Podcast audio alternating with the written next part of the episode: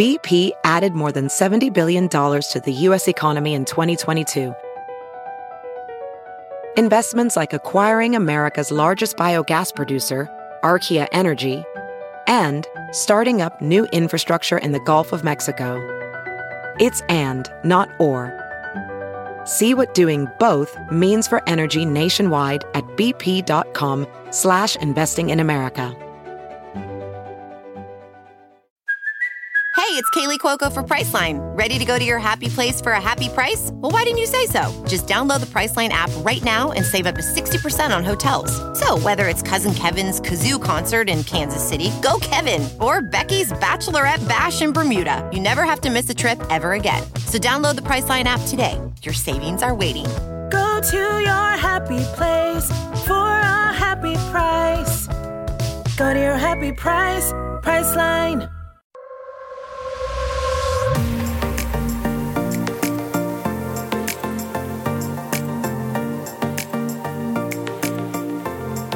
Hello, everyone. Welcome back to the Balanced Blonde podcast, Soul on Fire.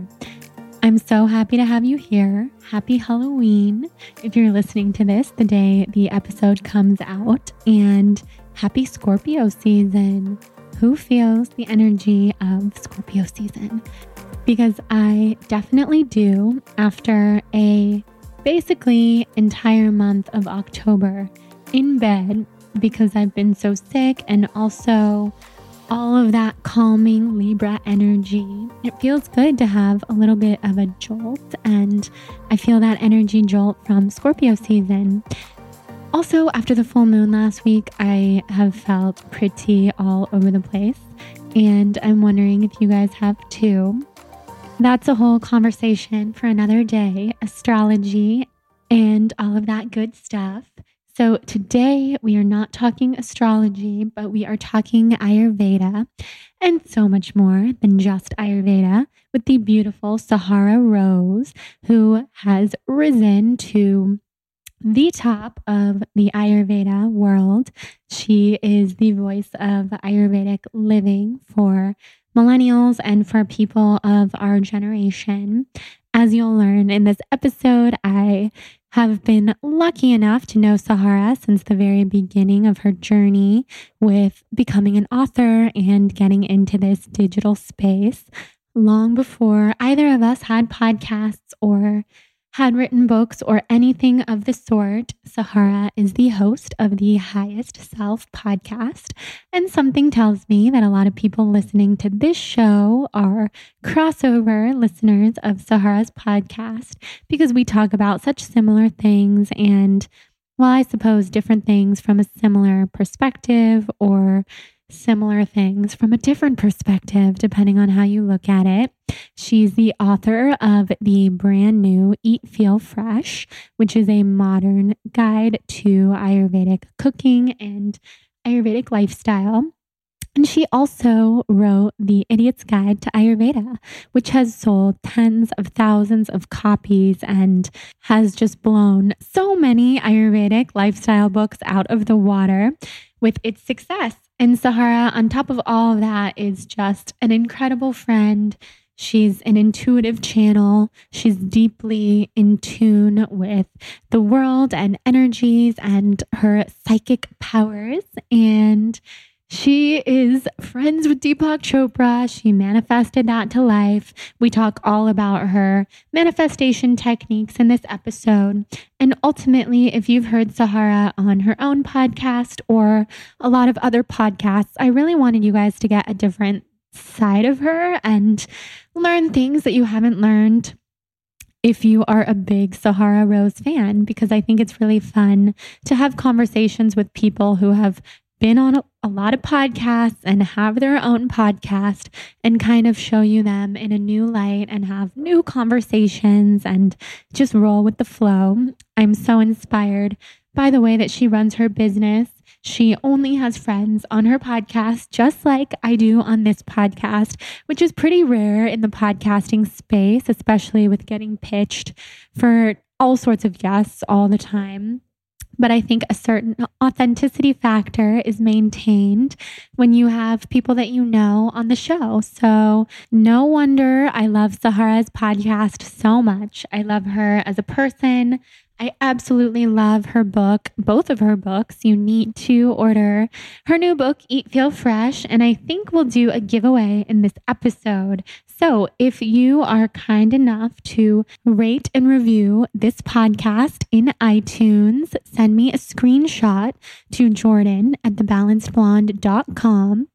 And follow I Am Sahara Rose on Instagram, which is Sahara's Instagram. And of course, The Balanced Blonde on Instagram. But I think a lot of you might already do that. If you're already here on the podcast, just send me a screenshot of all of the above to my email. And we will choose one winner a week from today to receive a copy of Eat Feel Fresh, Sahara's amazing Ayurvedic cookbook and lifestyle book. So we talk about Ayurveda in this episode, but also so much more. And we also talk about a couple things that are going to be the first time that you guys have heard me mention. And that is that I'm going to be taking my first ever break from podcasting and blogging and social media and work, basically ever since I started this brand. So season one, quote unquote, of the Balanced Blonde podcast came out 2 years ago, actually to the day. So today that I'm recording this is October 26th. And 2 years ago, my first ever podcast episode with my best friend, Brandon Cohen, as the guest came out. And it's been 2 years, every single week. It's been amazing. And most of the time, podcasting fuels me. It sets my soul on fire. But at this time in my life, being so sick with Lyme disease and having almost no energy to get out of bed, probably like 4 or 5 days out of a 7-day week, it's become a lot. And I don't love releasing episodes when I don't feel my best about the energy that I was able to bring to the show. And luckily, I have such amazing guests, such amazing friends who come on this podcast, like Sahara, and they keep the conversation really interesting. And I don't think the episodes lack much, but I know how I feel behind the scenes, and it's really hard for me to muster together the energy to do everything that is important to me in a podcast episode. So I just wanted to tell you guys that we talk about that a little bit in this episode, that I will be taking a break. I have a few more weeks of new episodes coming out, and then I will tell you what to expect from there. But it was special to have Sahara here and talk about that. And I just wanted to mention it in the intro so that you're not totally blindsided when it comes up in conversation. So before we dive into this wonderful episode with Sahara Rose, I wanted to thank our sponsor for today's show, Hum Nutrition. So if you've been listening to the podcast for a long time, then you know Hum Nutrition has been one of my first and longtime sponsors. I use their products every single day. They are a line of natural beauty supplements, and they have a special code for all of our Soul on Fire listeners. The code is SOUL, S-O-U-L, which you can use at checkout at humnutrition.com. to get 20% off of your beauty supplements. So their brand has grown like crazy. They have tons of different options for you when it comes to supplements. They have everything from omegas to probiotics to collagen to vitamins and nutrients that we don't always get in our food to so much more. They are trusted by me, TBB approved, because they fall into all the categories that are important to me, from non-GMO to sustainably sourced to pure and potent, gluten-free, premium quality, clinically proven. The list goes on. And along with all the Lyme supplements that I take every day, which I've timed myself, it takes me 25 minutes to take my morning supplements. So That's crazy. Major herbal protocol, but it's definitely working. A lot of those different supplements that I take in the morning are from Hum Nutrition. So I take a bunch of different Hum supplements, from their daily cleanse, which offers great support for the liver, to their red carpet, which is for glowing skin and shiny, fuller hair. I take their Glow, Sweet Glow vegan gummy for skin hydration. And I also take all their omega supplements, and once in a while, I use their collagen pop, which makes like a fizzy lemon rose water that tastes delicious when I feel like I need a little boost of collagen. If you don't like putting something in your water, they also have collagen pills. Collagen Love is what it's called. So their branding is super cute. And if you don't know what type of supplement you're looking for, you can just head to their website, and you can actually speak with a nutritionist on their website and ask them what they think would be best to support whatever you're going through with your health. So Hum Nutrition, head over there, use the code SOUL at checkout, and enjoy. And without further ado, let's head into this episode with the beautiful Sahara Rose.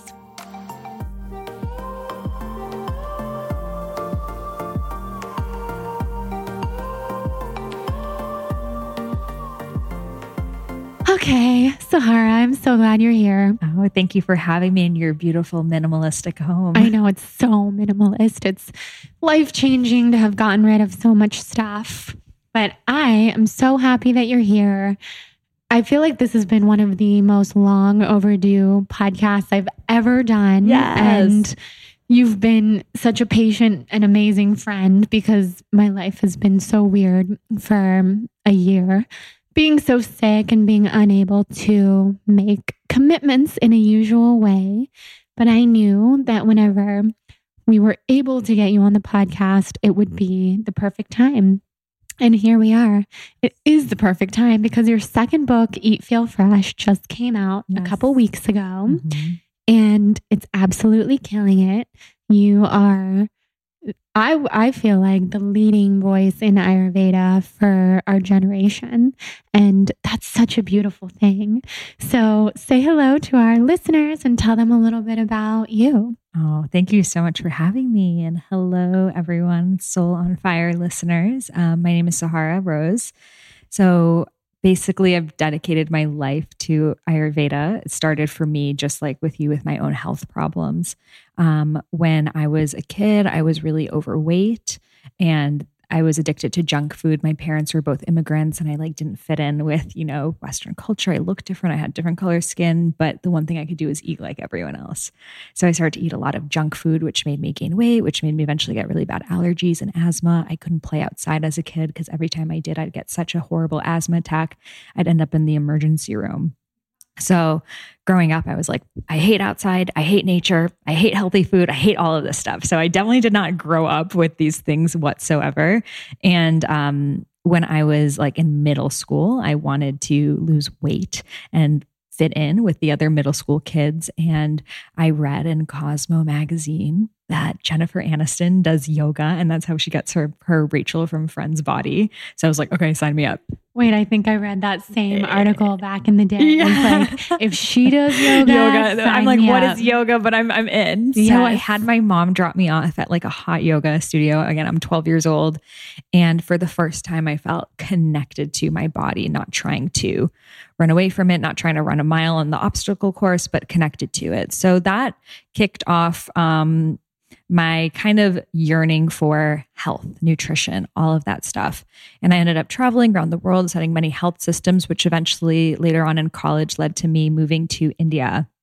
And in India, I, at this point, had become a raw vegan like yourself. Yes. And I was still a raw vegan in India, which is pretty much unheard of because there they used to call me the cow because they had never seen anyone eat leaves off a tree before. So they would call me the cow. And at first I felt really good on the raw vegan diet, but after like 8 months, my health really started to deteriorate. So it started with really bad digestive issues. Like every time I ate, I was in so much pain and I was on the pill, had gotten off. I didn't get my period for like 6 months, a year, 2 years.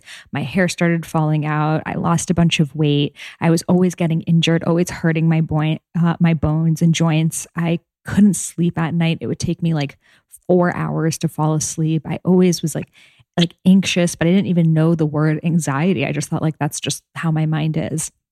So I went to every kind of doctor you can imagine, gastroenterologists, endocrinologists, therapists, everything in between. And they just kept prescribing me more medications. Like, okay, just take birth control and you'll get your period.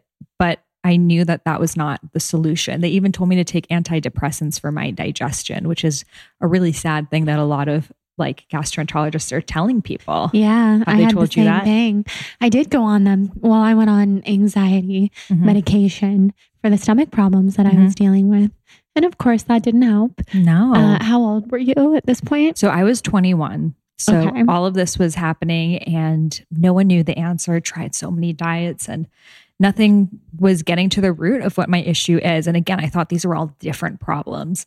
And I decided while I was in India, I'd visit an Ayurvedic doctor. I had heard of Ayurveda, but I wasn't really sure what it was. To be honest, I thought it was kind of like this like woo astrology thing. But I was like, okay, I've literally tried everything at this point. Let's just see what this Ayurvedic person has to say.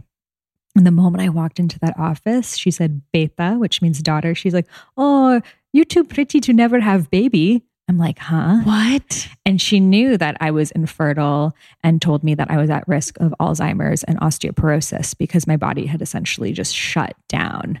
So I got a blood test, 0 estrogen, 0 testosterone, body in total menopause.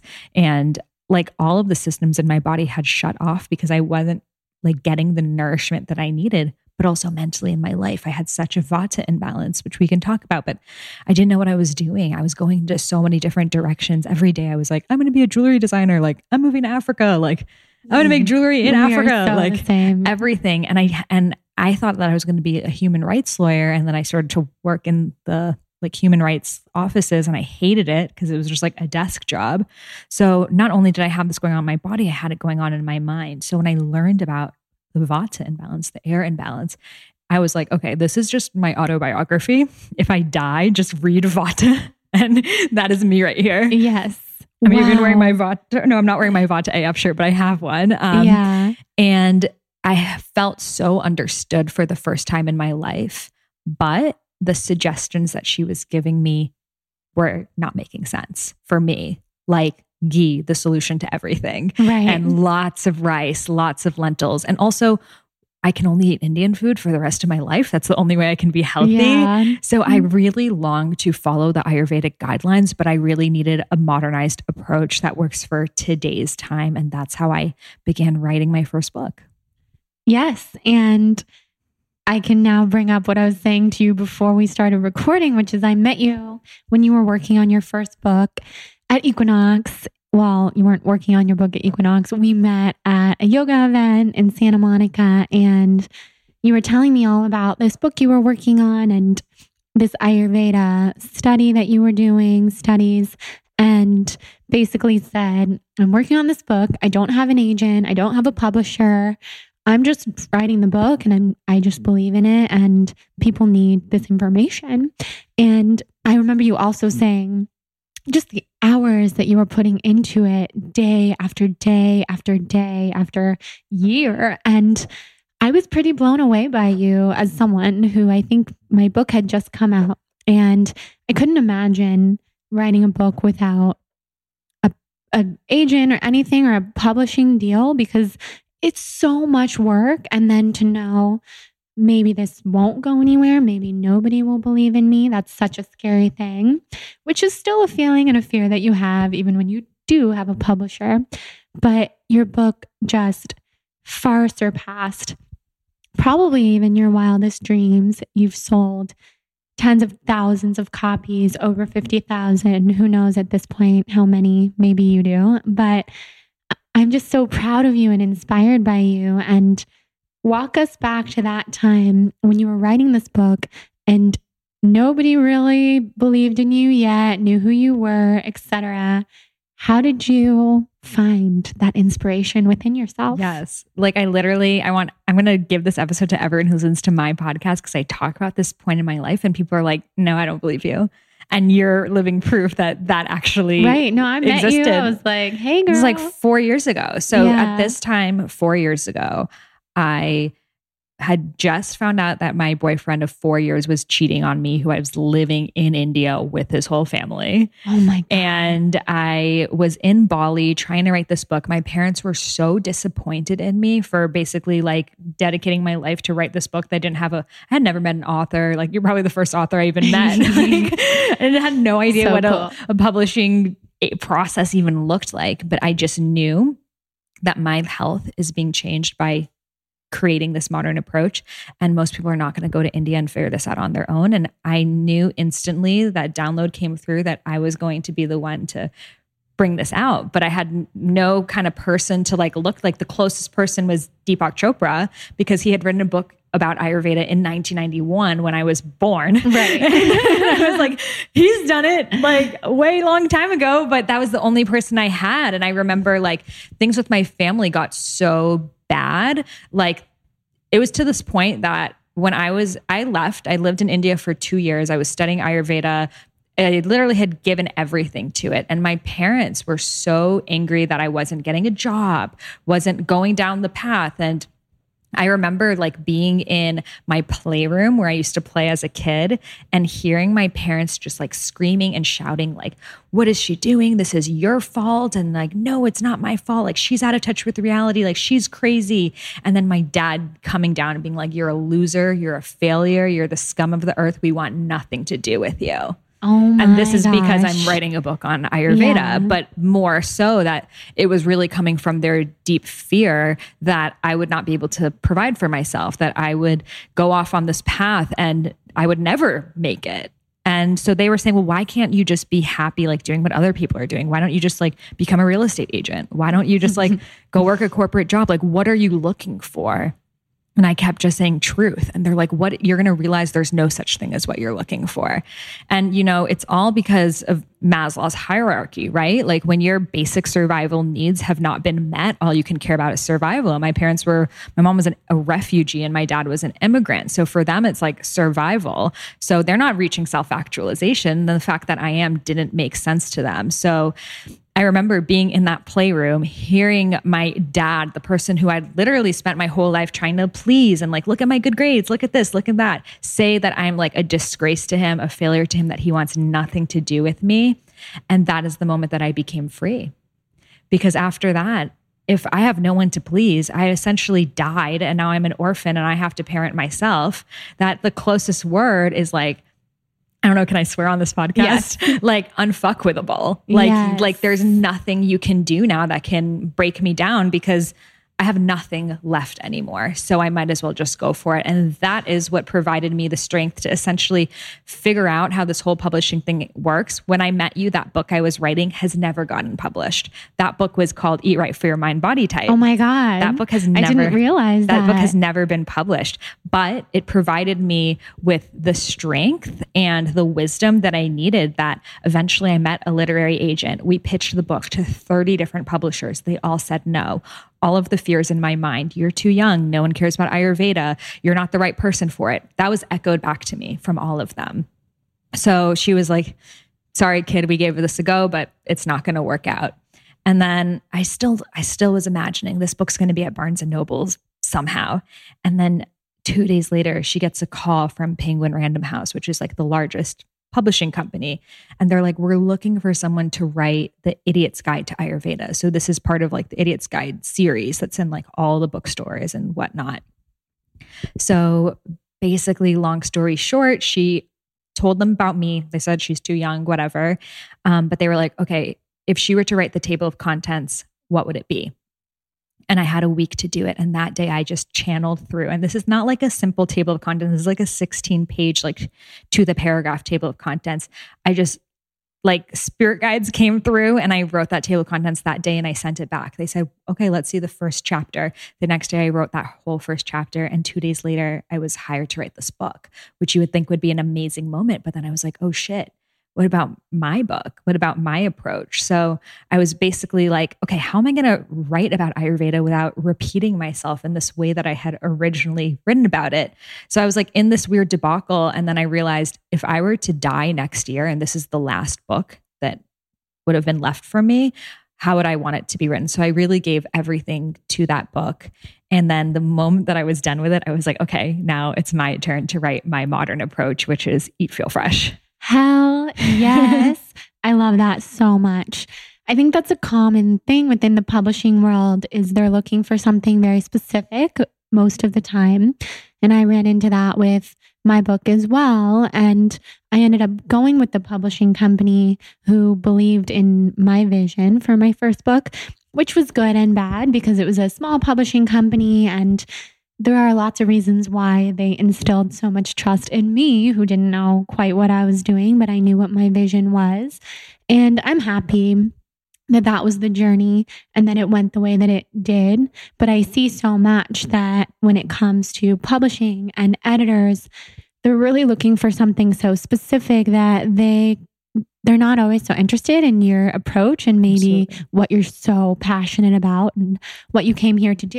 Mm-hmm. And that's why friends of ours who have self-published, I have so much respect for because they get to just do it their way. Mm-hmm. And now with your second book, you've been able to do both, to share. This book's published too by the same Penguin. Right. Yeah. No, it's published. You've been able to work with a publishing company. Yes. And but I honestly would recommend, and I honestly would recommend self-publishing for people because with the publishing, which we were talking about, there's such a gap from the time you write it and the time it comes out that oftentimes what you want to talk about has changed in that year, especially with this rapid change in consciousness. So for someone who's like, well, I don't have a literary agent, I don't know anything about this world. If I were to go back in time, I would have just self-published that book because then I would have been able to get the ball rolling because no one needs to choose you. You can just choose yourself. Exactly. You never have to force someone to believe in what you're doing because if you believe in what you're doing, then you know there are people out there who need to hear that message and they really need it just as much as you do. I think that's why we write books is because we need what we're putting out there. And there are so many people out there who also need it, who are in very similar boats. Yes. So this second book, Eat Feel Fresh, is your modern approach to Ayurveda with tons of amazing recipes, very different from what you might find with really traditional Ayurveda with, like you said, all the grains and all the ghee and kind of this old school, I guess you could say, approach. So how would you explain your approach? Mm-hmm. So I really looked at what do the people of today's time. So people who don't know what Ayurveda is, it's the world's oldest health system and the sister science of yoga based on mind-body connection. So if you're going to a yoga class because of your anxiety or your back hurts or you want to get more flexible, you are actually practicing Ayurveda. So Ayurveda is the predecessor of yoga because the ancient rishis and the yogic times, they said, well, if you have all of these physical and mental issues, how are you supposed to transcend the body and yoke, connect with universal source consciousness? Your health has to come first. So Ayurveda means the knowledge of life. And for you to be healthy, you must have full knowledge of all areas of your life. So it looks at the body, the digestion, the skin, but also your personality. And the point of all of it is not so you can have a gold star because you have perfect digestion or you have perfect health. It's so you can find your dharma, your purpose on this planet, which is what Western medicine is missing. And you've been going through this, but when you're sick, all you can think about is like, how can I get better? Mm-hmm. But with that health, you realize the health is the predecessor. It is the means to where your car is going. It's the gas you put in your car, but the true direction is your purpose. Yeah. Well, that is a beautiful description for those of us out there who are just kind of getting to know this way of life, Ayurveda. And I love that you're wearing your Do Your Dharma shirt. I think that's something that with our modern age, a lot of us are coming into our adulthood knowing that there's so much more for us out there than what you were saying for our parents. I mean, as a generational thing, so many of them, it's just making a means to an end and financial success and taking care of yourself. And it's not necessarily about exploring all these ethereal and spiritual parts of ourselves, finding our dharma, living our purpose, being passionate. So what would be your tips for people who are looking to live their dharma? Yeah. So, well, first I'll just tell them, because I totally forgot to answer the question of why this book is different. And then I'll tell you that. Tell us both. So the way Eat Feel Fresh is different is I looked at it from today's lens and how our society has changed so much, how our food industry has changed so much. So 5,000 years ago in India, there was no Monsanto, there were no antibiotics and hormones and Epstein-Barr virus and all of the great things that we got going on today. So they could eat a lot of grains and they didn't have to go for spirulina and chlorella and all these superfoods. They didn't need that because they were farmers and they just lived off the land and that was enough. And if you still travel in other rural parts of the world, that's still enough. But we are so bombarded by toxins, by chemtrails, by all of these things that we need to take a further initiative to help alkalize our body. Most of us have a more acidic body and we need to alkalize our body, eating more alkaline foods like leafy greens and different superfoods, etc. In ancient Ayurvedic times, they did not have avocados, chia seeds, goji berries.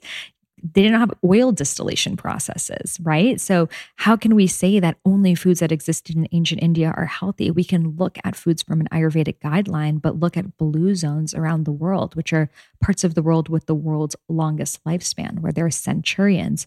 So this book has recipes from, you know, Vietnamese food, Mexican food, Japanese food with the same Ayurvedic guidelines. And the dairy, you know, in India, cows are revered. They are sacred. It's part of the Hinduism. It's part of religion. So they had a cow that they put garlands of flowers on and they blessed and they prayed. So the milk of that cow really was holy. And they also didn't have another option for a healthy fat. Again, they didn't have those products available. So for them, it made total sense to take this beautiful milk of this beautiful cow and create this ghee. That was the best they had. But now we have other healthy fat options available to us. And the cows are not treated the same way. So you can still have the ghee, but to know that Ayurveda does not only have to look like that. They didn't have refrigerators in ancient India. So of course they would say, don't eat any raw foods or don't eat food that was cooked more than 3 hours ago. Of course, that makes sense when you don't have refrigerators, or in India where you can't eat raw foods because of the parasites and bacteria in the soil.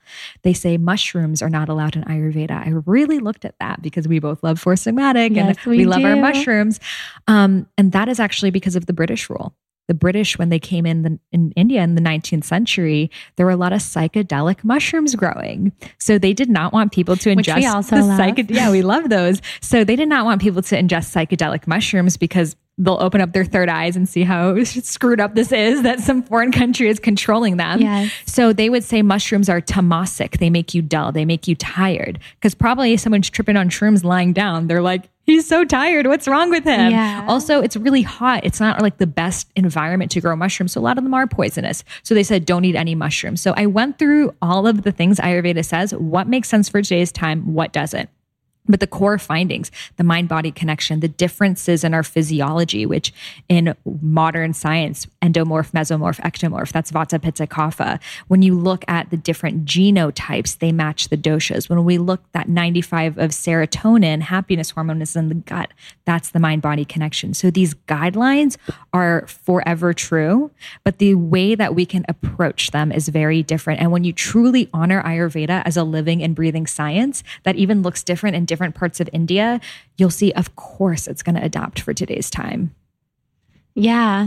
You're such a wealth of knowledge when it comes to all of these things, because I do have people telling me quite frequently, well, if you look at Ayurveda, they say you shouldn't do the mushrooms and all this stuff. And I've always just tried to be intuitive with it and feel into how does Four Sigmatic, for example, make me feel. It makes me feel great. I've cut it out of my life for months at a time for when I was trying to figure out what is giving me these rashes all over my body. And I felt better with it. So, and that's real Ayurveda in practice, right, to listen to the body, to be intuitive, yeah. But also it's nice to know the history and, you know, all the background. So that's the first time I'm hearing that. And mm-hmm. I'm happy to hear that. Mm-hmm. Yeah, I think a lot of us, we still look at things, even the doshas, we look at it from such a Western perspective. We're like, I'm a Pitta, so let me like print out the Pitta diet and only eat the Pitta foods. And you're missing the point of Ayurveda. Exactly. And I'm really happy to hear you say that, because although I have not studied Ayurveda the way that you have, I've been interested in it for years. I started doing Panchakarma when people were like, what the hell is that? I mean, I think most people still say, what the hell is that? But I found Ayurveda through my therapist when I was in college. And I was so lucky that he was this psychiatrist who was going through this really integrative transition in his life. And he looked at me from head to toe, riddled with anxiety, on every single type of medication you can imagine for insomnia, anxiety, depression, gut issues, the list goes on. And he was like, you know, I've just started working with this Ayurvedic practitioner. You should check her out. And I did, and did the Panchakarma, learned a lot about the doshas and whatnot. And I find just from all those years of really loving Ayurveda and practicing it, and then finding Surya Spa and you and all these really amazing teachers. When I hear people talking about their doshas as if it's like a club, like the Pitta club, or like, oh my God, I'm a Vata, so I can't eat that. I just want to tell them sometimes, like, there's so much more to it. Yeah. We are all tridoshic, or maybe that's not the right word, but we have all three doshas within us. And then there's all the subcategories and the seasons of our life, like how we were talking about me thinking that I was a Pitta, but really I'm more of a Vata with this Pitta imbalance. Mm-hmm. So maybe you could enlighten us on all of that. Mm-hmm. Definitely. So we are born with something called our Prakriti, which is our natural born constitution. That's basically the deck of cards that you were handed. So you may have born primarily Vata, secondarily Pitta, lastly Kapha. But then life happens. So you, for example, you were, you know, in New York, getting a lot done, like in college, getting your master's. So your Pitta is going to go up. In the middle ages of our life, naturally our Pitta goes up. Earth is like, okay, you need some fire because you're like figuring out your life right now. So all of our Pittas go up. But what happens, especially in our society and especially in cities like New York, the Pitta goes way too far out of balance.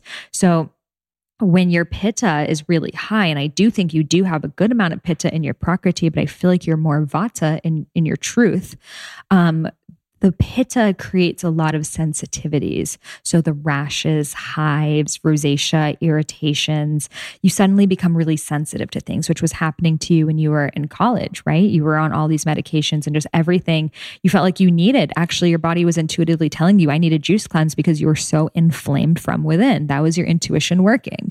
So your Pitta was out of balance. And when Pitta is out of balance in the body, it creates Pitta in the mind. Fire in the mind. So fiery personality is like, I know what I want. I'm going to go get it. They're scheduled, they're routine, they're organized, they're structured. They have like their Q1 to Q4 goals, and like, they are going to hit them. Yeah. That's not me. Right. But you were operating like a Pitta. So you were co-creating this Pitta imbalance. So then if an Ayurveda practitioner saw you at that time, they say Pitta's out of balance, which is the truth. It was too high. But in your truth, in your core, which I can tell one from the shape of your face, you do have a more Vata phase. Vata features skin. I mean, just your essence is very Vata, very airy. You're Libra. I wonder what your Vedic astrological sign. I don't know if you've looked into that. I don't know. You can see your primary dosha in Vedic astrology as well. Interesting. Mm-hmm. Is that something I can look up online, or you need to work with a Vedic? And I can give you referral. Yeah. Well, maybe just give it here, because other people may want. Yeah, I love Dr. Suhas Kashir Sagar. He's been on my podcast twice. He's amazing.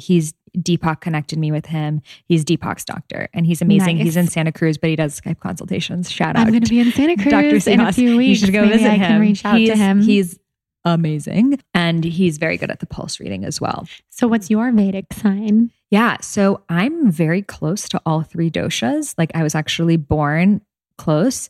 I was born Pitta, Vata, Kapha, but now I'm still highest in Vata. I had a Vata imbalance for many years. I actually like being in the Vata space. Like I let my Vata stay a little higher because I'm definitely not a super organized, structured person, but like I can get there, but it feels really hot and heavy. And I feel like my highest self is not in that place, but my Pitta definitely comes through when I'm speaking. I am a very passionate person. If writing this book, I had to like really channel my Pitta. But before I was like Vata AF, I was like, not sure what I want to do, thinking of different ideas, but not able to move through. So if you're feeling really Vata, you're probably like someone who can imagine themselves in a lot of different roles, but maybe it's really hard for you to start taking action. Mm-hmm. So you need to move into the Pitta, even if you don't know if this is your dharma, your life purpose, even if you don't know how it's going to work out, you just need to start putting some stake in the game. Because when there's stake in the game, you can't back out. And what happens a lot of times with the Vatas is they have all these ideas, but since they haven't begun manifesting them, it's really easy to quit or to get excited about something else. But when you're knee deep in a book or any other kind of project, you can't quit. That's so true. So interesting to hear you talk about this because I can see clearly that I was so Pitta and definitely Pitta imbalanced, Pitta inflamed, all those things. But I had a really easy time getting things done, manifesting, bringing things to life from my blog to my podcast to my book to relationships, friendships, like everything. Yeah. And lately, everything I really want seems out of reach. Like, not that it's actually out of reach. It's just I've filled my life with other things that may not be serving me the way that they once did. Yes. So like I was explaining to you before we started podcasting, I'm about to take a break, which is the first time I've mentioned this here on the podcast, and I'll get more into it soon. But I need to create space for those new things that I'm so ready to be knee deep in and call into my life and just create. And I guess I must be really Vata right now in that space because everything's like, I want to do this. I want to do this. I'm starting this. It's like the stop start mentality, which is really hard, not to mention being so sick. Like what kind of dosha do you feel like Lyme disease falls into? Is that inflammation? Like what's your gut saying about that? Definitely through Pitta, because it's a virus, it's a sensitivity, it's a reaction. Anything that's causing that is through the Pitta dosha. And there's a lot of people who talk about Lyme, like, is it really made from like the tick or other causes that are actually internal that are induced from different stress factors in our lives that can create this? And is this really an illness or rather a series of symptoms? Right. I know. I love that you know that because a lot of people who don't have Lyme, like, don't really know hardly anything about it, including myself before I was diagnosed. And it's interesting that you bring that up because people like the medical medium who I love, he would say Lyme has nothing to do with being bitten by a tick. And I don't know. I'm not turned off. I'm not like anti any belief. I'm really open to whatever.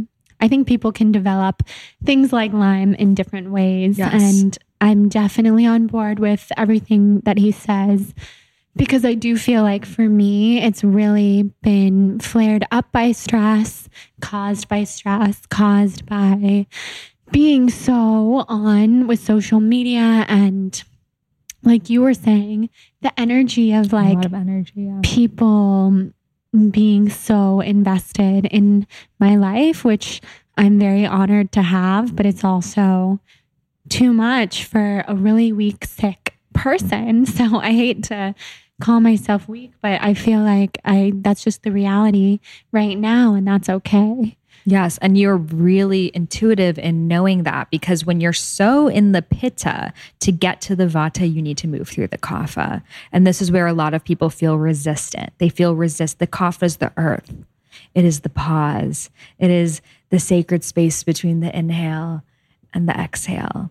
And we fear that so much. We fear if I put a hiatus on my social media, then people are going to forget about me. Or if I shut down my business, I'm going to go broke. Or if I don't stay relevant, then who's going to care about me anymore? So we fear this pause. But as we've all seen, you know, your poetry, does it come to you when you're like in front of your laptop, like, come on, source, give me a poem? Right. Or is it when you take a walk or take a bath or do something else? Right. Yeah, that is such a good point, because we all know it is not from those moments of stress, sitting in front of email, doing all these things that I should, quote unquote, be doing to maybe stay in that traditional masculine way of life, things that I've learned from my dad, who's one of the biggest entrepreneurial, successful mentors in my life, but also is the reason, and I think all of us, many of us can say this about our parents, like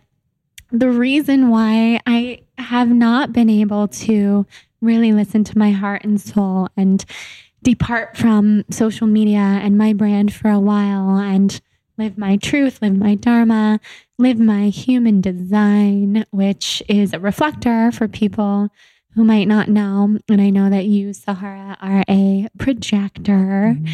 So how do you feel like things like human design work with Ayurveda? Yeah, I see a lot of parallels. So projectors, if you think about that, they sort of are looking from a bird's eye perspective, just like Vata energy. So they're seeing things that others cannot, but they may not have the energy and the drive, the Agni, the fire, the Pitta to create them. They can get there, but that's not how they best operate. And a lot of projectors are operating like generators. A lot of Vatas are operating like Pittas because our society is so Pitta.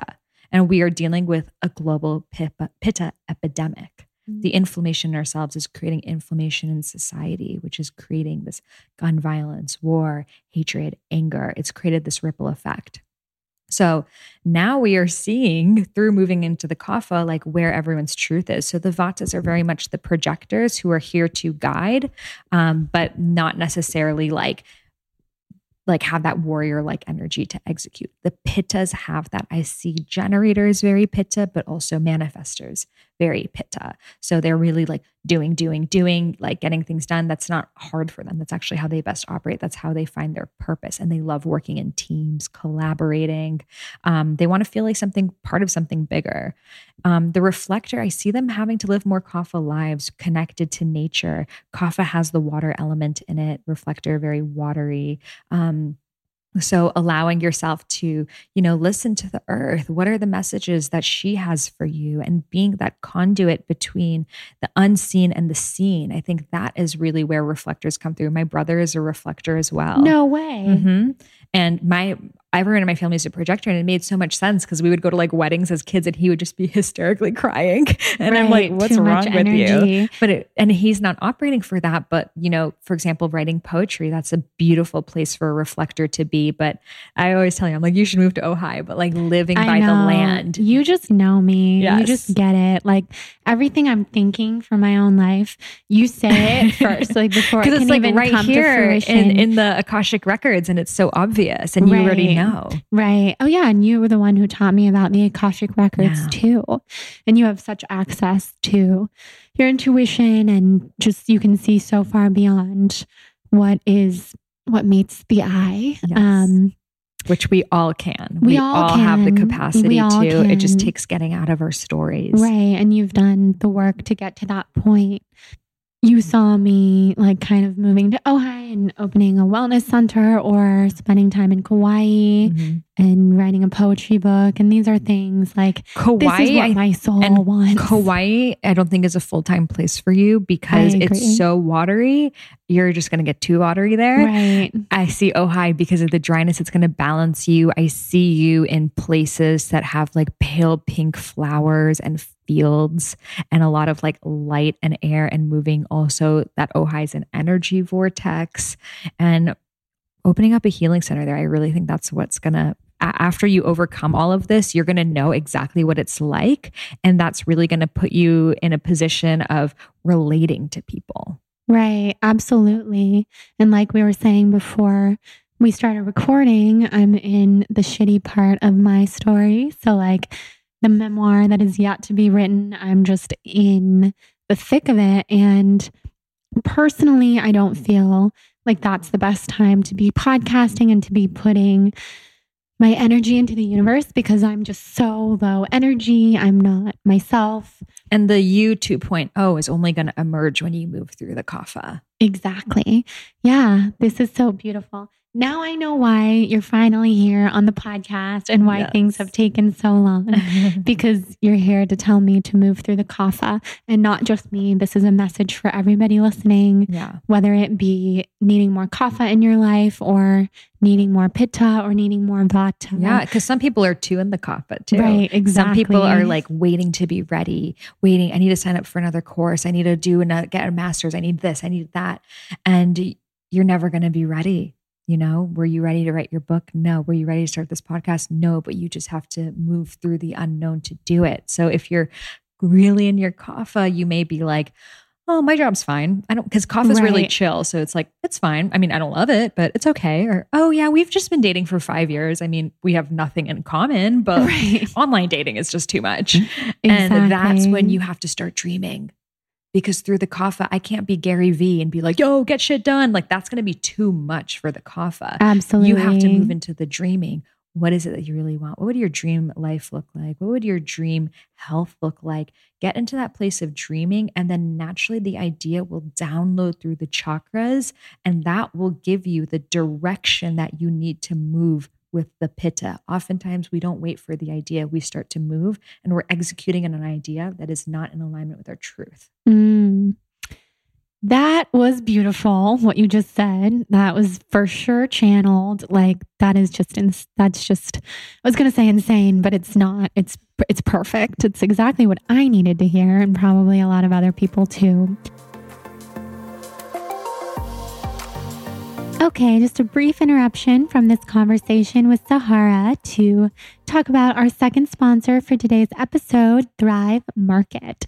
So I'm very excited because I just completed my selects page on thrivemarket.com where you can head over and see all of my favorites on Thrive, which is so many things considering the fact that I literally get everything on Thrive Market. So you can head to thrivemarket.com/blonde to check out all of my favorites from Thrive Market brand cacao powder to Eating Evolved Midnight Dark Chocolate to Cocoa Kind Skincare. My friend Priscilla started that company and it's some of the only skincare that I use.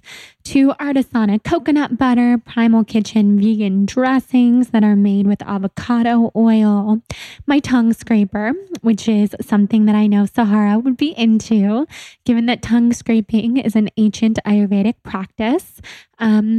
I also use Ayurvedic mouthwash and Ayurvedic sandalwood soap that has turmeric in it. So head over to thrivemarket.com/blonde to check all of that out. And also to get $25 off your first order plus a free 30-day trial on Thrive. So just to tell you a little bit about Thrive, Thrive is an online marketplace with a mission to make healthy living easy and affordable for everyone. So they're able to basically take down the prices on all these different premium products that you would buy at the grocery store or a drugstore or all over the place.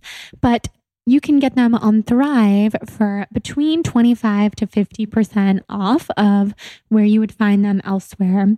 So it's kind of crazy. And that's because they go directly to each brand rather than having a middleman where you have to end up marking up all the pricing. And we as consumers just get ripped off a lot of the time. So Thrive Market is a very affordable, cost-friendly place to shop premium products because, of course, we don't want to cut the integrity in half just because we're cutting the price in half. And that's what I love about Thrive Market. So you can get everything you need there from non-GMO food and snacks to vitamins and supplements, personal care products, home goods, non-toxic beauty products, kitchen staples, even cat food. I get Hudson's cat food on there, baby food, dog food. They have a little bit of everything for everyone. So head to thrivemarket.com/blonde to check out my favorites and get 25% off of your first order plus a free 30-day trial.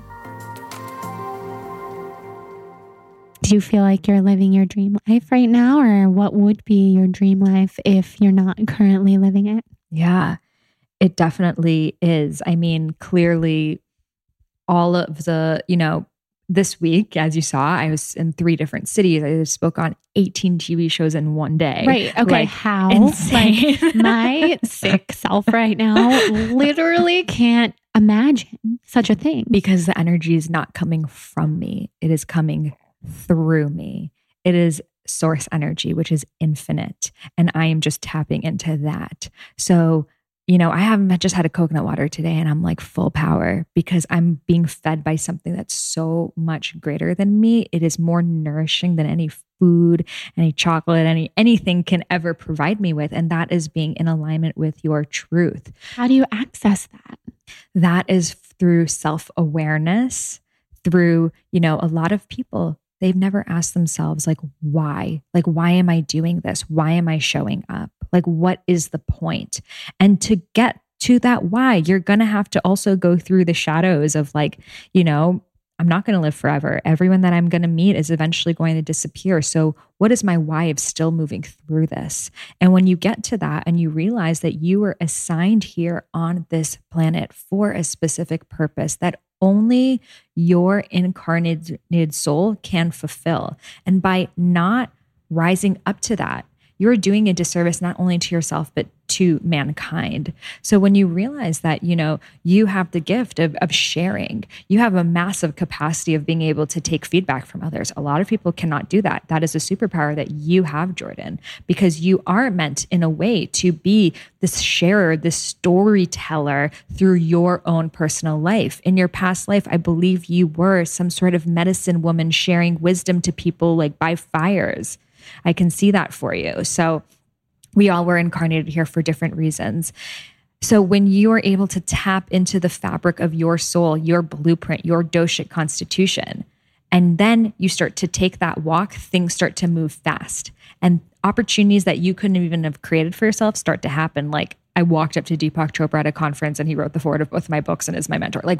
I couldn't have planned that, Not at all. And well, first of all, for people who don't know, your whole story with Deepak, we have to tell it. But I just want to say before that, manifesting is so real. And you manifested this mentorship, friendship, texting basis, literally friends with Deepak Chopra, not friends, you are friends, and he believes in you so much. And he knows that you're carrying the torch of Ayurveda and it's beautiful. And I've definitely had that with manifesting certain things where you Gwyneth wouldn't even believe. Yeah. Gwyneth is literally my idol in life. And I still don't believe it that we have friendship, that she follows me on Instagram, that she congratulated me on my engagement, these things where, I idolize this woman, and I couldn't have planned, getting to know her. But you shifted your vibration to match her vibration, and that's how you connected. Exactly. That's all it is. No, exactly. And other things Jonathan asking me, who's your dream guest on your podcast? And this was 1.5 years ago. And me saying, as crazy as this might sound, because this person isn't Oprah or anything, Trevor Hall, the singer. Stop, because I'm dying. On my drive here, Spirit told me, listen to Trevor Hall to get on her element. Oh, and I listened, God. I'll show you my phone. I was listening to Trevor Hall. No, I never listened to him. But something told me, it was you need to listen to Trevor Hall first. Trevor is my everything. His music is my medicine. I totally believe that. It literally actually is your vibration, because it prepared me by listening to him for you. Yeah. Yeah. We were connected in a past life. Whatever kind of medicine he brings through his music is what I need to heal. I feel maybe you and him will make a song with your poetry and he's singing it. Oh my God. I would be so happy. So basically I said out loud, Trevor is my dream guest. I really want that to happen. I would choose Trevor over any A-list celebrity. Like, Trevor, I just want him on my podcast. And the next day, his manager reached out to me and said, like, he has this new album, blah, blah. Would you be open to having him on your podcast? And I dropped dead. I was like, please. And now he's been on 3 times and I'm friendly with his, not manager, but some kind of, she works with him, publicist, Krista. I hope you're listening, Krista. I definitely think he's going to make a song with your poetry. Yeah. And so my current goal... Is that what you guys are thinking about? I mean, that is like next level. Yes. Yes. Like, please, Trevor, be open to that. But I want him to sing at my wedding. Oh, yeah. And sing as I walk down the aisle. And not necessarily be like our wedding talent. Like, I wouldn't even put that on him. He's too sacred to me to perform like as our band, unless he wanted to. That will definitely happen. I just want him to sing as I walk down the aisle, and I've asked him and he's super flattered. And the fact that like the message even reached him is enough for me to be happy, and hopefully the dates work out and he's not going to be on tour. But all I want is for Trevor to sing as I walk down the aisle. And these are things that, like, if you speak what you want into the universe and it's in your vibration and you're aligned with it, it happens. And realizing you're worth it too. Right. You're worth it. I mean, I was terrified to send through this message. Trevor, I know you're an extremely busy person. Your tour is probably your priority. That was like my message to Deepak too. Right. Yeah. Like, I'm getting married. And when I close my eyes and envision my wedding, you're singing as I walk down the aisle and you're standing up there with me and my future husband. And I'm marrying you instead of... Right, oh, exactly. And then we can get married. And like, I even idolize your wife, but like, I'm open to anything. And to have his response be like, oh my God. I mean, he gets asked this kind of thing all the time, like deeply flattered in a real way, because he's a humble, amazing soul. That, like I said, is enough for me. So whether the answer is yes, or it just can't happen for whatever reason, the fact that I was able to even ask him is beautiful to me. I think it will happen. Oh, me too. I mean, it's happening. Yes. I would change my wedding. Congratulations, I would Trevor's my deposit. Wedding. Yeah. Just start imagining as if it already happened. That's a trick that I do. Right. Like, I'm like, oh my God, before the book came out, I'm like, oh my God, I'm so glad everyone's enjoying the book and it's getting, because I had so many fears bringing out the book about like, you know, old school Ayurveda people. So I kept on just imagining if it already happened. So tell yourself like, oh yeah, Trevor sang so beautifully at my wedding. Yeah. It was everyone's favorite part of the ceremony. I was crying. And also make it bigger than you. Right. That's another thing with manifestation. We make it all about ourselves. So when I was manifesting Deepak writing the foreword of my book, I was really setting the intention of, if he wrote the foreword of my book, this is going to help this work reach more people. Mm-hmm. And this will instill more trust. And this is so much bigger than me. This is using the platform of who people kind of think he is with the platform of this. So taking it out of yourself and showing how this benefits humanity, because the universe wants humanity to flourish. Exactly. So talk about how your guests, how it's going to help them. It's going to give them more pleasant experience. Yeah. That's what I want, because what I really want, like the only reason, I mean, not the only reason, but a really large reason that we're even having a wedding, like a real wedding with like all these guests and the whole thing is because love is so important to me. I think it's the most important thing on this planet. And to be able to share with people that I love this deep, romantic, otherworldly love that I have with Jonathan, and capture this moment that all of our guests, our family, our friends will remember. That's all I want. It's not about, I don't care about having flowers or the food, like whatever happens, but this feeling of deep, transcendent soul connection, I want that for not only everybody who's coming to my wedding, but, you know, I'm a blogger. This will be on video. There will be photos. I want this to reach people and for them to see this is love. And that's so much bigger than me, so much bigger than Jonathan. It inspires people. Yeah. When they see like, people and happy relationships, even when you're not in a relationship, it brings up your vibration because it shows you what is possible. Right, exactly. So before we get talking about weddings, and I want to talk about yours too, tell us the Deepak story. Yeah, it's a long story. I'll try to shorten it as much as possible. Because probably a lot of people too follow you. Yeah, basically I had always looked up to Deepak my whole life. When things were going so bad with my parents, I'd be like, one day I'm going to be friends with Deepak Chopra. And they're like, you are a literal crazy person. And then when I wrote Idiot's Guide, I was like imagining like, how would I ever get it to Deepak? And, you know, I had no connection to him. So I was at this conference and he was not a speaker there. And I remember— What was the conference? It was a yoga and science conference at Long Island University that like someone that I met on Instagram invited me to. I was like, okay, sure. And So I went, and I remember it's like all of this research, like why breathing is good for you. And I'm like, okay, I don't need the research. Like I just know breathing is good for you. And I remember thinking in my head, like, okay, I'm going to leave when it's lunch break, because the only thing that could make right now really lit is if Deepak Chopra walks on stage. And I was like, just pretty much always thinking about him. Yes. No, I get it.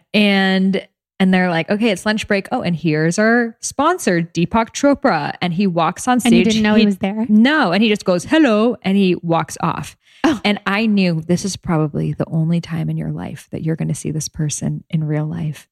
So you need to go for it. So I walk through a crowd of 1,000 people. I walk onto the stage where the speakers are. I go backstage. I see him. I have full body chills. He's talking to someone. Full body chills. I'm like, holy shit, that's Deepak Chopra. Like, ooh. And I just stand next to him until he's done talking. And then he looks at me like, okay. And I'm like, hi, Dr. Chopra. My name is Sahara Rose. And I like, basically, I'm like, and start profusely talking about how I like stalked every member of his family, and like his his grandson goes to school with my cousin, blah, blah, blah. And I was God, yeah. He's like, okay.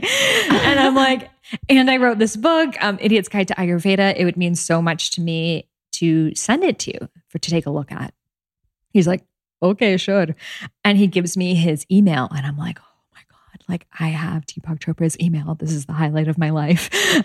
And so I told my friend, and I was like, I'm going to send him my book and like, maybe he'll write a quote for it. And then she was like, well, what would you really want if anything could happen? And I'm like, I don't know. Like he wrote the foreword of my book. And she's like, why don't you ask for that? I'm like, I can't ask someone I just met to write the foreword of my book. Like that's a big deal. And she was like, she's all into like Abraham Hicks. And she's like, just imagine it. So I was like doing major Kundalini stuff, like staring at his picture, doing everything, like praying for our souls to like unite, like all this stuff. And I sent him the book, and he responded super fast, and he was like, yeah, I love it. And I asked him to write a quote, and he's like, I'll write a quote.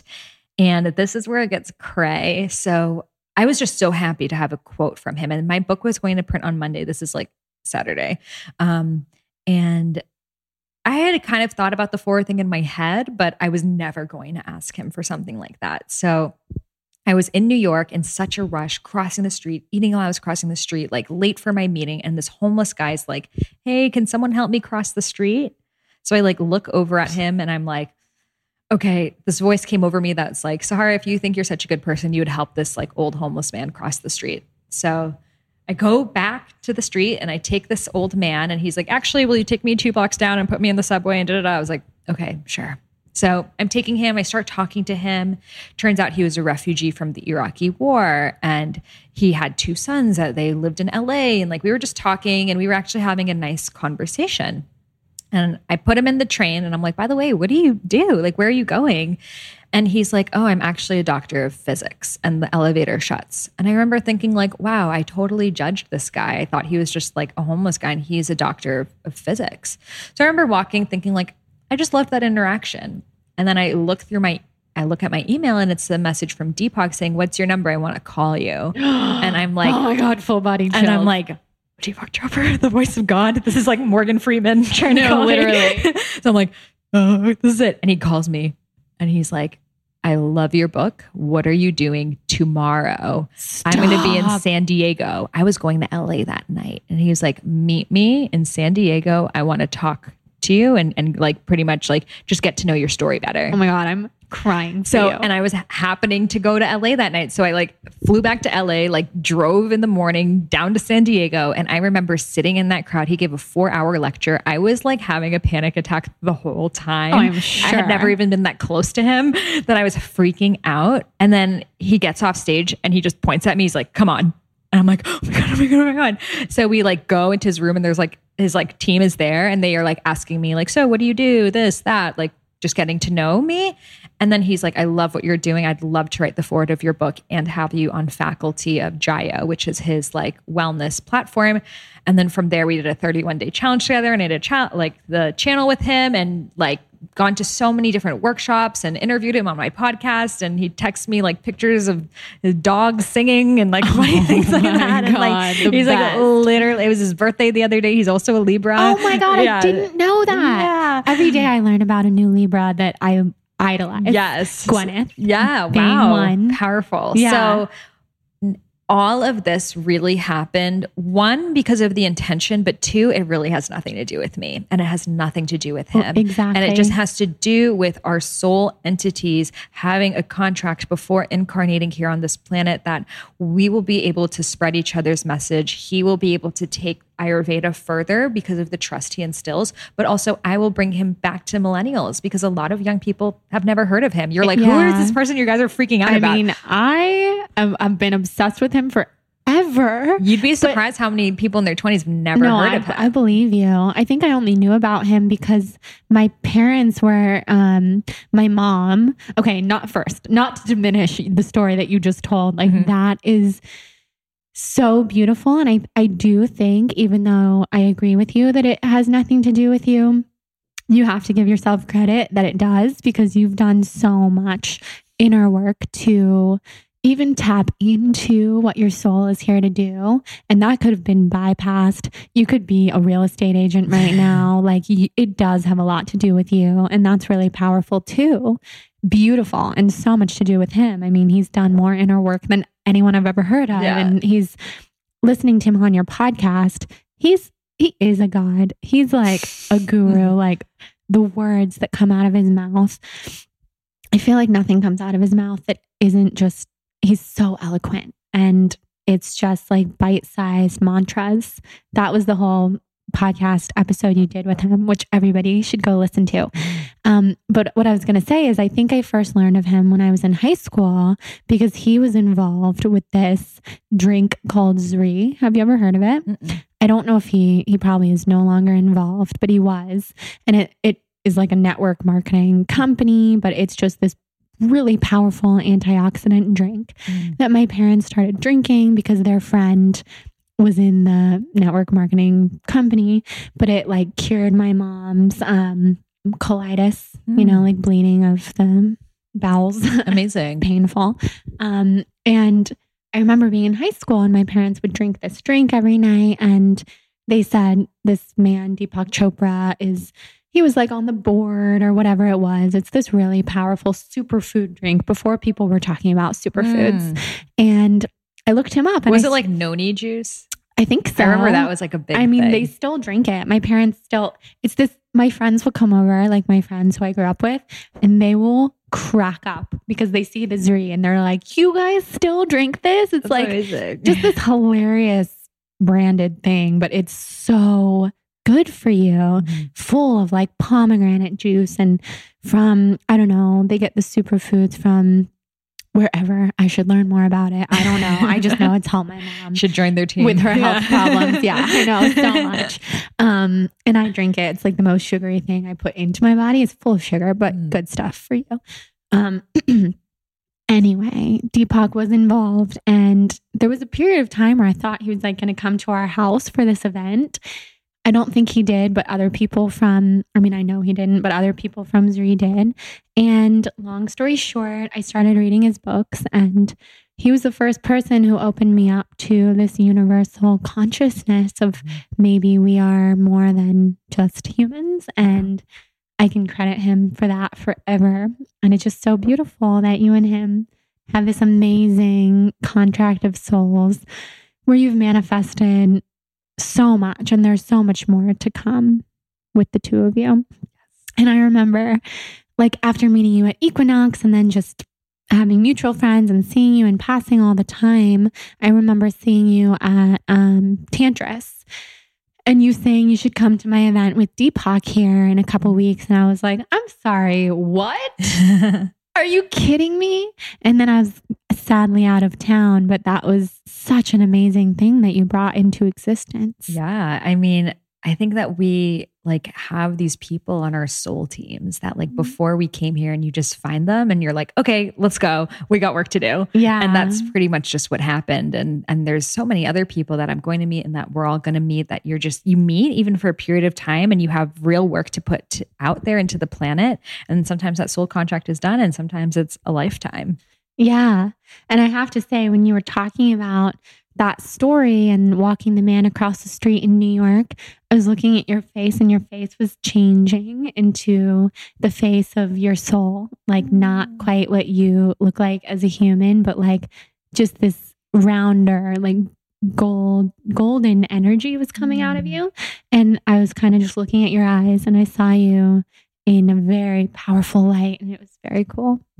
Thank you for that. Yeah. It's amazing. A little sunbeam coming out. Yeah, it is. Yeah. I mean, it's amazing when we really look at someone's face and seeing it shift and take different, you know, forms. It's so cool. And just seeing that we all come forth with all of these different experiences. You can call them past lives. You can call them soul contracts, whatever, but it's like, we're like living out different dharmas within this life.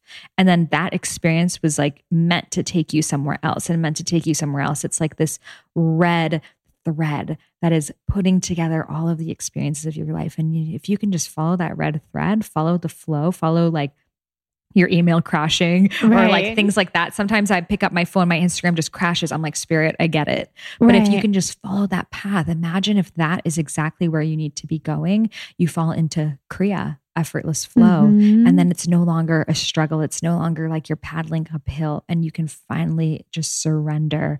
And that doesn't mean you stop working per se. It may be for a period of time, but it means moving to the direction that the universe is pushing you towards. Yes. Yes. Seriously, I couldn't agree more. And this morning was the first time that I've woken up in a long time, happy for the day ahead of me, because I've just been tied to so many commitments that no longer serve me. I have no energy to live my life, whether it be like see people that I love or have to do things that I don't want to do. I don't have energy for hardly any of it. So this morning, can I tell them the vision I saw for you, by the way? Oh, please. Yes. Yeah. We'll go ahead and finish it up this morning. Yeah. All I have today is this with you. And I mean, this is like one of my very final podcast episodes that will be new for a while, for a little while. And something about that closing chapter feels so good.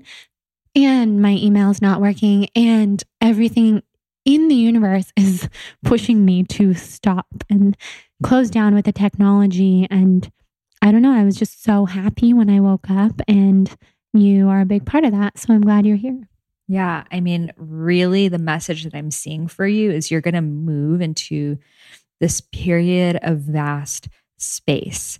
And you're going to get really frustrated a lot of times in it too, because you're going to be like, why am I doing this to myself? And you're going to, you know, want to pick up your phone or pick up your email and like be doing again. And if you can just sit into that, you know, it's like when it's Shavasana, you really want to like get up and go on with your day. And if you can just sit in that longer, you get into a deeper level of rest. This is going to be like the next few months for you. And it's really like, how deep can you go? And the deeper that you can go, the deeper the work on the other side is going to come through. And that will be your poetry book. Mm. And you're going to write a poetry book. Again, I see the pale pink color. I think that's a really like powerful color for you and butterflies. And you're going to come out with this poetry book and it's going to be a total shift for your brand. And it's going to, you're going to be talking more about what is channeling through versus what is happening in this physical plane. Wow. Speechless. Speechless because I feel that too. Less of a reporter and more of a channeler. Right. That makes so much sense. Yeah. Because I've never felt like I was meant to be a reporter or a lot of what I've become, and I'm happy to do it. And it's been a lot of fun. And I believe so much in timing and this succession of things that happen in our life to bring us to where we are. And you're going to inspire a lot of people to take a break too. Right. Oh, I can't wait to inspire people to take a break. I think it's what has to happen, especially for non-energy beings like us, projectors and reflectors. But maybe energy beings need it just as much as we do. Right. But I see it so clearly. And I have this something else just came through. So you're opening a healing center in Ojai later, but in this healing shells, like head to toe. Yeah. And I told you this like last year. Yeah, you did. You did. I was just like having fun in Ojai, and you're like, you're opening a healing center. You're opening a healing center in Ojai. Yeah. You're going to move there, and it's going to be really good because it's not too far from LA. Cause I feel like Jonathan still has like work and stuff, and he like really wants to be here 100%. And like more in the masculine and the doing. And, but so it's very close, but you're actually going to have poetry workshops there, and you're going to be helping people with their healing, move through it through poetry. And you're going to be teaching poetry workshops pretty much all over once that health is healed, and like teaching people how to go through whatever their illness is, whatever their pain is, and take that essence and turn that into art. Oh my gosh. And the butterfly too, the cocoon to the butterfly. Right. Yeah. I feel like that is so me right now. I'm so in the cocoon, and butterflies are following me everywhere. Holy shit, you're good. You see things. I want that. I mean, that's like, you're living your dream life, and it's so clear. And and that was like, you know, something I was so proud of, and that's all I want for everybody. You still are. You're just at a different chapter of it. Right. Exactly. And I have to let some things go, and I have to do things that are really scary to me. They're not even scary anymore, but they have been scary, like to walk away from so much of what I've built in order to step into what's next. A novel also. Yeah, a novel. Definitely a novel, but I feel like a novel about someone who's going through health crises and letting go and finding yourself again. Like this is material right now. Right. Your soul is like, we need some material to work with. Right. Exactly. It's like your life has been pretty damn good. So we're going to throw you a lot of curveballs, and you're going to turn it into art, and then you're going to teach other people to do the same thing. That's so beautiful. Okay, just one more brief interruption from today's episode with Sahara Rose to tell you guys about an additional sponsor for today's show, Viori Clothing. So before I get into why I love it, why it's the best, why I've been wearing it all the time, I wanted to first tell you that you have a discount code BLONDE at checkout at vioriclothing.com, which will give you 25% off. So that is a pretty big chunk right there, 25% off of such cute activewear that is made locally here in Southern California. So Viori is spelled Vuori, but you can also find it in the show notes and on the balancedblonde.com/podcast, which might make things easier if you're driving or busy or whatever else, but you want to shop Viori later. So this would also be, since the holidays are coming up, such a fun holiday gift for friends, for family, for yourself, because we all know gifting to ourselves is important too. So a couple things that I want you guys to know about Viori is that their super cute activewear is not only comfortable and perfect for workouts, but it's also really nice just for everyday life, hanging around, lounging. It's designed as both activewear and loungewear. Their designs are modern yet classic, so they're timeless. They don't go out of style. You'll kind of find yourself gravitating to it in your closet all the time. Their absolute bestseller, which everyone talks about and everyone loves, and I now have a pair myself, so I can attest to how wonderful they are their joggers. They're super soft. You'll wear them every day. You'll want to sleep in them. You'll want to go on walks with them. They are so cute on top of how comfortable they are. And they also have an investment in happiness guarantee, which extends to their product. So if you don't love it, you can actually return it.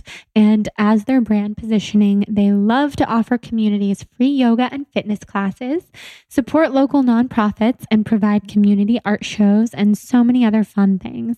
So you should keep an eye out because I have a feeling I'll be doing more with them in the future. They are close here in Encinitas, which is not so far away from where I live. So maybe some fun events coming up. They have a super cute Instagram, which you can check out at Viori Clothing on Instagram. So head to vioriclothing.com. Use the code BLONDE for 25% off to shop, see all their cute stuff. They're adorable and they have stuff for guys. They have stuff for women. They are all over the place and it is kind of wonderful. So check it out, enjoy, and let's head back into this conversation with Sahara.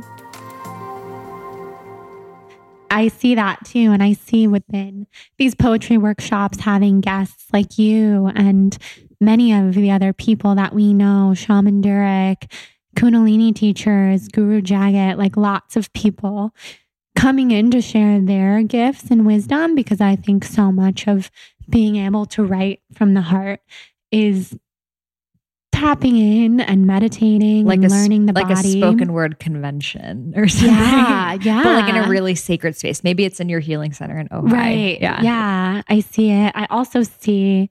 I had a vision while you were talking of us and a group of people going to India together, probably like after we both have our weddings and all these exciting things and I heal and I have to be more healthy to go to India or to go anywhere. Anytime far. You want to go to India, let me know. Well, Deepak has a center there. He's like, bring your friends. I mean, hell yes. Oh. And I see it with you and I and others. I can't see as clearly, but there are others. I can't wait. That's going to be fun. I've never been to India. It's amazing. It's a whirlwind. Yeah. Definitely have your health together because it's going to throw you some curveballs. I know. I'm going to be like, but at least you'll be at the healing center. Yeah. Yeah, exactly. So tell us a little bit about planning a wedding. Yeah. So I got engaged in June, like right before you did. Yeah, literally. And it was a total surprise. I was in Bali by myself writing my book and pretty much my friend told me that she had planned her friend wanted to do a photo shoot with me. So I showed up at the photo shoot. I'm taking the pictures and someone pinches me from behind. I turn around and it's my boyfriend proposing to me. And I'm like, what? And you thought he was in America? Yeah. I had no idea. Right. So I literally thought I was like tripping on something. Best surprise. And on that trip, he got E. coli. Mm. And he was so, so, so sick. So I was like, this is supposed to be our engagement trip and you're so sick. And after he healed, he actually became plant-based. He started doing transcendental meditation. Like that was the upgrade that he needed to like, pretty much, if it's like you're gonna marry Sahara Rose, like you need to clear some gunk out. Definitely. So I was like, okay, cool. So I had the idea that our wedding would be in Mexico. So I pretty much planned this entire wedding in Mexico, like down to the fork, did everything. And I was about to go. I was going 2 days, and this is in like San Miguel de Allende. It's like in central Mexico. And like I was going to go 2 days before he was, just to like scope it out. And then the night before, he sends me some article about like the cartel kidnapping 4 people, like exactly there. No. So I was like, what? And then I was so scared going there because he was like, be careful, like the cartel is there. And at the airport on my flight, I see someone's shirt says cartel, someone's bag, cartel. No. The song is like cartel. I was like, oh my God, is this the universe warning me about the cartel or am I being crazy right now? And it's hard to know if it's your fear or your intuition. So I went, the cartel did not kidnap me. We went to the place where the wedding's going to be with the wedding planner and everything. And suddenly I just felt something come through and I never vomit. I vomited everywhere. Oh my God. And then I was sick for 8 days with like the worst, like food poisoning / like, I don't even know what. And that lesson for me was to let go of the idea of the perfect wedding, because the moment we got engaged, I just went straight. I don't know if you did that too, straight into wedding planning and like forgetting about what is the point of just this love and celebrating the love. And the message that came through is to really make every day my wedding. So I thought, what are the things I want in my wedding? Well, I want lots of fruits. I want lots of leafy greens, like crystals, Palo Santo for everyone. Why don't I just have more of that in my life? So I bought plants. I redecorated everything. I would take myself on beach walks. And now my real mission is to live my life every day as if it was like a little wedding for myself. That's and so do the things beautiful. That I love. And now we are going to get married next summer in Hawaii. But there is less pitta around it. And now I haven't started planning it at all because I just know it will work out. And again, it's just a celebration of love, but every day is a celebration of love. Oh my gosh. Wow. I'm so glad you just said that for so many reasons, because I have tried not to be stressed about wedding planning, and it's hard not to be stressed because on top of it's a big thing to plan, I'm so sick. I can't even walk outside half the time. So I felt a lot of stress. And I think something that will help me alleviate that, because that's not what it's about. I would rather not have a wedding. I would rather elope than be stressed. Mm-hmm. I think I can make every day a little bit of a wedding, just like you said, and that will help. Exactly. Do you have a date picked out?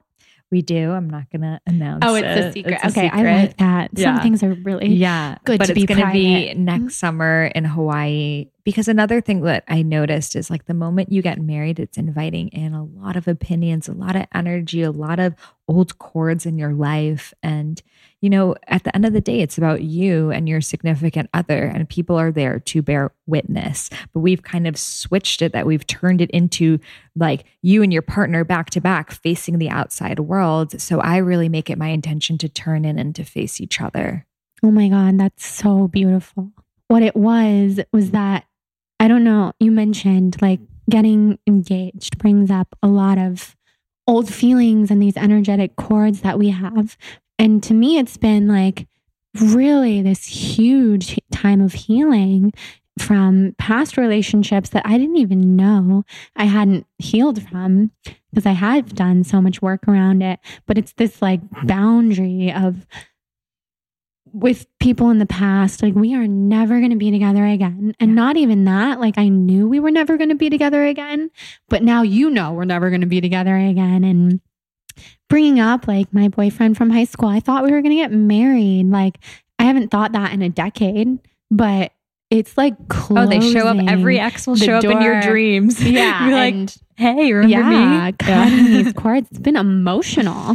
And I was wondering if it had been that way for you. For sure. I was in a relationship for 4 years in India, definitely thought I was going to get married. So grateful I didn't, because I would have really been a caged bird, and that's how I felt there. And then I went back to Delhi with my fiance to shoot this book, and seeing the old places that I used to be and hang out and live in this really past life that was in this lifetime. And it just really makes me grateful that I've chosen this, because life could look really, the people you end up with radically shifts the trajectory of your life. So those cords were cut for a reason. And I think for anyone who's maybe going through a breakup or something, literally imagining scissors that are cutting cords in your stomach, these cords that are connecting you and that person. Imagine those scissors cutting the cords in a meditation process. And you may actually feel resistance or that your stomach hurts, and keep doing that every day until that person feels further and further away from you, and really just bless them on their path. But it doesn't mean, sometimes I feel especially as women, we're well, let me check up on this person. Let me see how this person's doing. Oh, well, we can still be friends. And it's me last night calling this person. Yeah. And it's honestly, with us women, there's just too much emotion there. And it brings us back to that place, the same way a scent can. A conversation with an ex can really take you back to that vibration of who you were at that time. And I think it's just better to love from afar, forgive from afar. Maybe you've already had a forgiveness face to face, but you don't need to continue. You don't need to remain friends. I think that that's just holding on to something. Some people can do it. In my experience, it's been very much it is done. Yeah, that's really helpful. Yeah. I think that will, I mean, it helps me and will help a lot of people listening. I mean, letting go is so hard because you've loved that person for so long and love is eternal. So, you know, you have to also forgive the part of you that still loves them. Right. Because that part of you will never die. You would not be a human if you stopped loving that person. Exactly. Yeah, that's so true and so beautiful. I totally agree. So I have rapid fire questions that I want to ask you that will lead into what are your sun, rising, and moon signs? Yeah. So my sun and my moon are in Capricorn and my rising is in Sagittarius. Nice. Yes. So you do have that earthiness. Yes. And that drive of getting stuff done. And then the Sag is like truth. Mm-hmm. I have a lot of planets in Vedic astrology ruled by Jupiter, which is very much like seeking further meaning. And yeah, in Vedic astrology, it's much more lunar based. It's a little bit of a different way of looking at the stars. So there's different cycles that we're in, like that are kind of driven by different planets. So right now I'm in my moon cycle, which actually began 2 years ago. And that is my cycle of like family and like love and kids, which I'm going to be in for like the next 8 years. And then I begin this Mars-Martial cycle, which is going to be a new identity of who I'm going to be in my later 30s, which is like more of like a mission. So it's very interesting to look at Vedic astrology to kind of see where you are in your life right now. I cannot wait to talk to your Vedic astrologer. Yeah. Don't let me forget to get his info from you.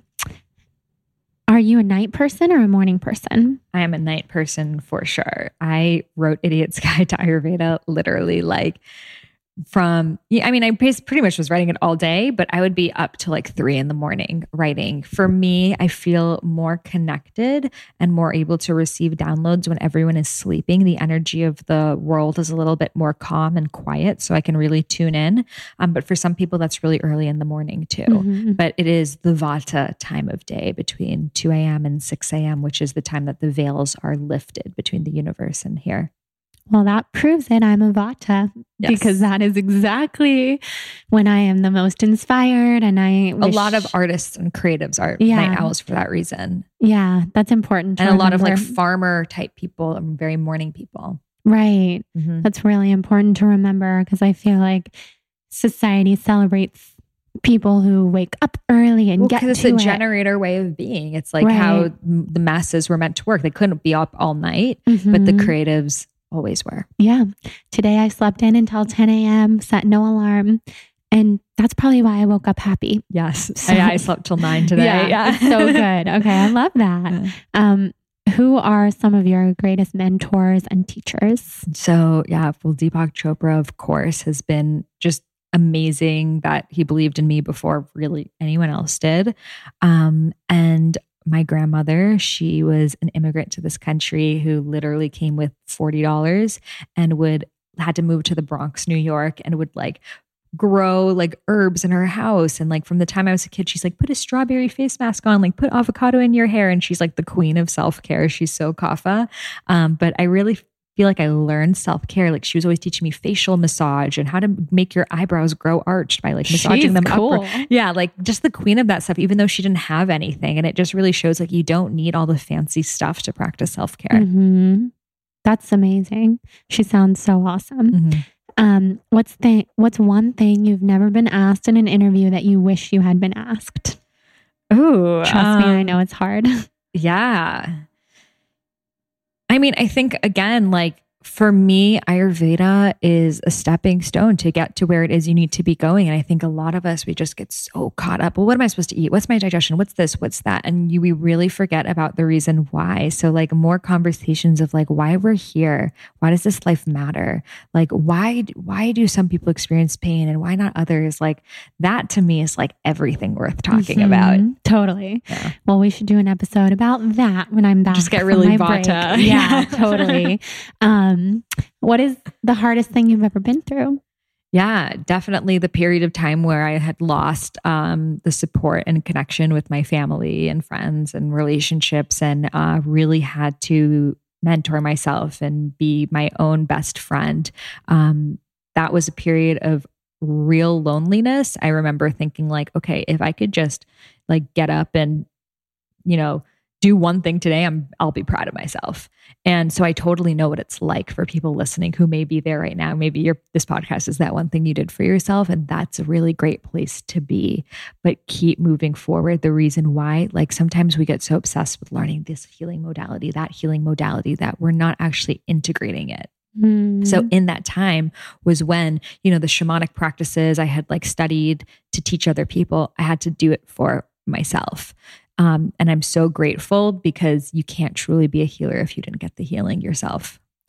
Yeah, that is so wild. What you just said is what I wrote in my journal this morning, like right before you got here, was because I'm really preparing for this break that I'm going to take. And I'm very excited to dive into these healing modalities so much deeper than I have, like Kundalini and human design specifically. But then I had to write for yourself, not because I find as a blogger, I turn everything into work. Like totally, how do I study this so that I can be this and teach this? And it was so clear to me, like even my own writing was like, no, correct what you just said. You must do this for yourself, or else there's really no point in doing it.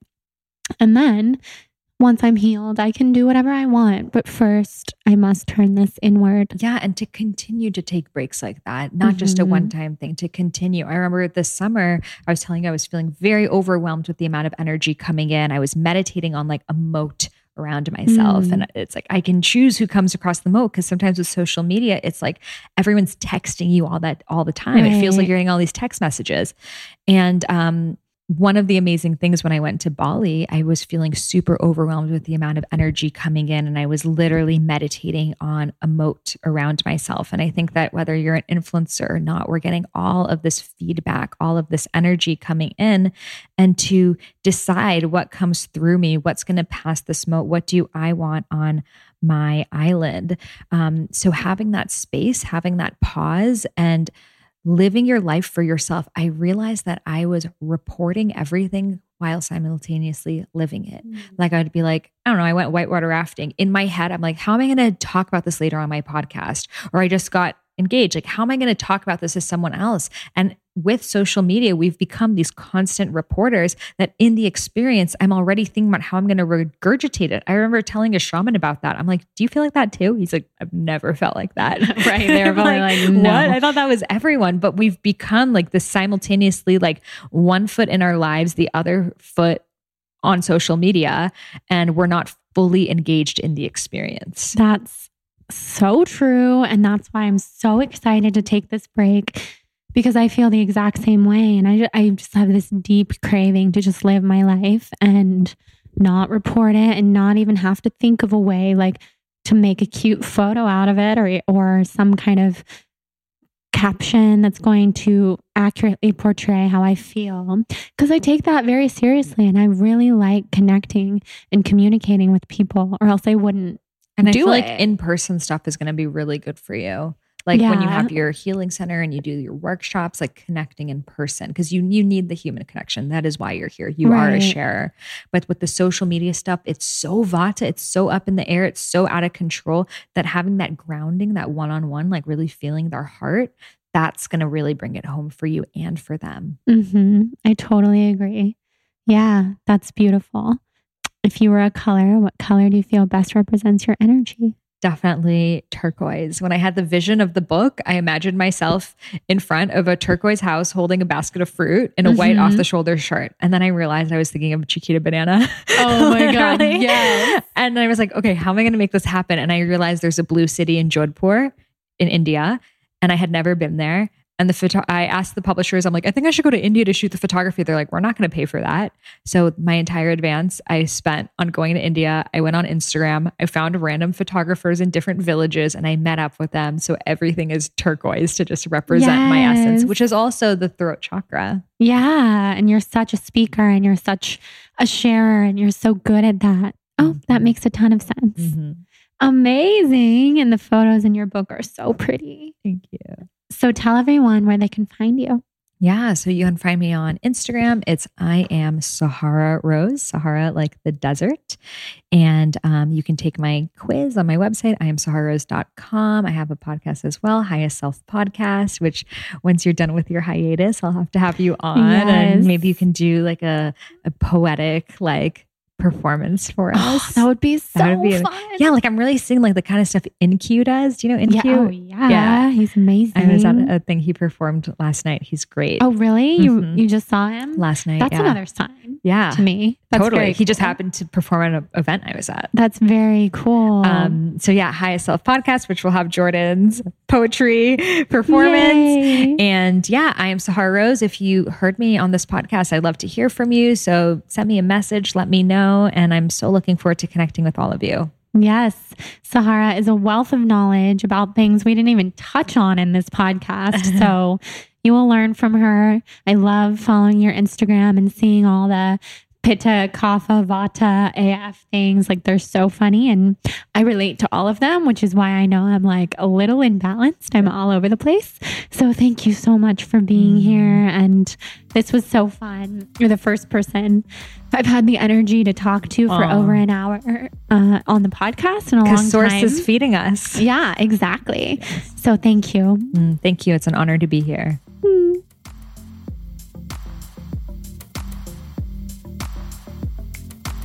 Okay, thank you guys so much for listening to this episode with Sahara Rose. I could have gone on and on with her forever. She's such a fun person to talk to.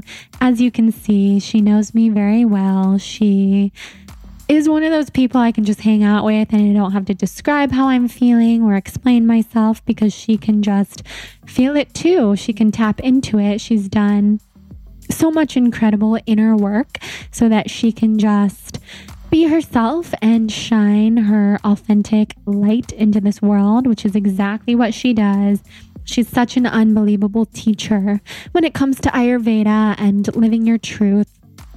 Like she said, she is energized from Source, and for that reason, she pretty much never runs out of energy and passion for what she's doing, whether it be speaking on 18 different TV shows in one day, going on podcasts back to back, writing her next book, doing other amazing things, texting with Deepak Chopra. She's always on top of it and she's always amazing. And I'm just so proud of her and I'm so happy to know her.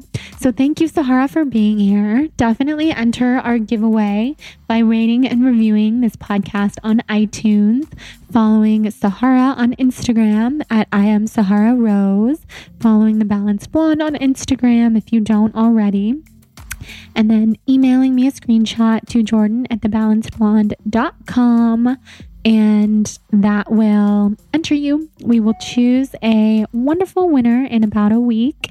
And otherwise, thank you to our sponsors from today's episode, Hum Nutrition, Thrive Market, and Viori Clothing. You can find the codes for all three of those in the show notes, as you always can, and also on thebalancedblonde.com/podcast.